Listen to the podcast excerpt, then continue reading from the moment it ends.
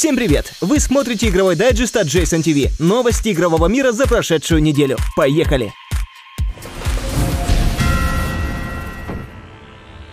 Покемоны продолжают покорять мир. Про десятки миллионов игроков и миллионы долларов прибыли Pokemon Go сообщают даже издания, далекие от мира игр. Пока эксперты индустрии разбираются в причинах успеха игры, игроки продолжают ловить покемонов везде, где только могут. Правда, не все делают это честно, так что уже пошли сообщения о банах. Некоторые игроки пытаются подменить свое местоположение, чтобы оказаться ближе к покестопам и залам для тренировки. Первые случаи такого читерства караются мягким баном. В это время игрок не может собирать предметы из покестопов, покемоны покемоны становятся неуловимыми, убегая при броске покебола, а также пропадает возможность взаимодействовать с залами. Пользователи сообщают о том, что такие баны скоротечны от нескольких минут до трех часов. Потолок пока неизвестен, но энтузиасты уже вовсю испытывают терпение разработчиков.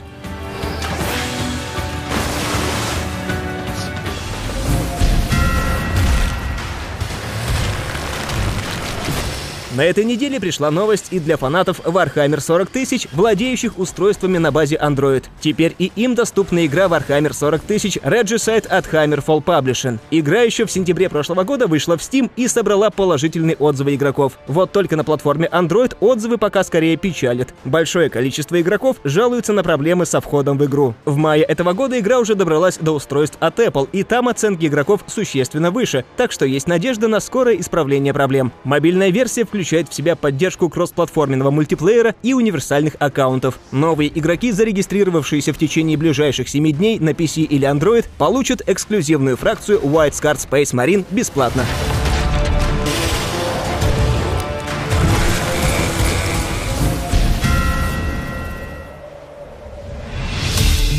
Захватываю объект.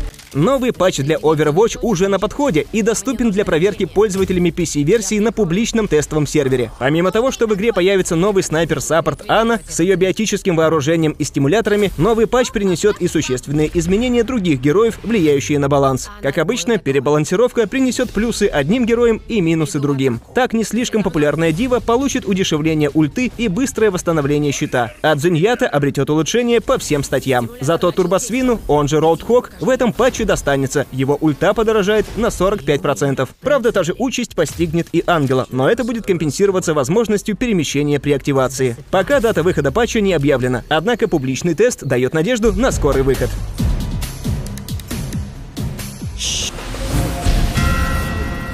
Прошедшая неделя обрадовала фанатов Fallout Shelter выходом обновления 1.6. По словам Bethesda, это самое крупное обновление за всю историю игры. И самой важной новостью при этом стало не само обновление, а долгожданный выход игры на PC. Само же обновление принесло в игру задания, которые дают возможность выбраться со своими жителями за пределы убежища, поизучать новые территории и посражаться с опасными противниками, что называется, на их территории. Во время заданий жителями можно управлять, указывая им, каким путем они должны идти и каких врагов атаковать, а заодно заодно использовать специальные умения, когда представится возможность.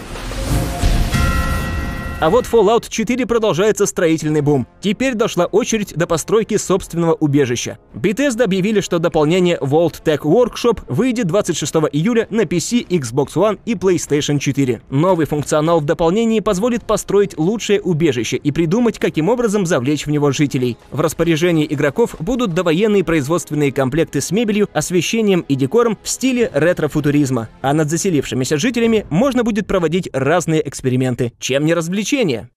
На сегодня это все новости. Подписывайтесь на канал и следите за обновлениями. И не ловите покемонов за рулем. Пока!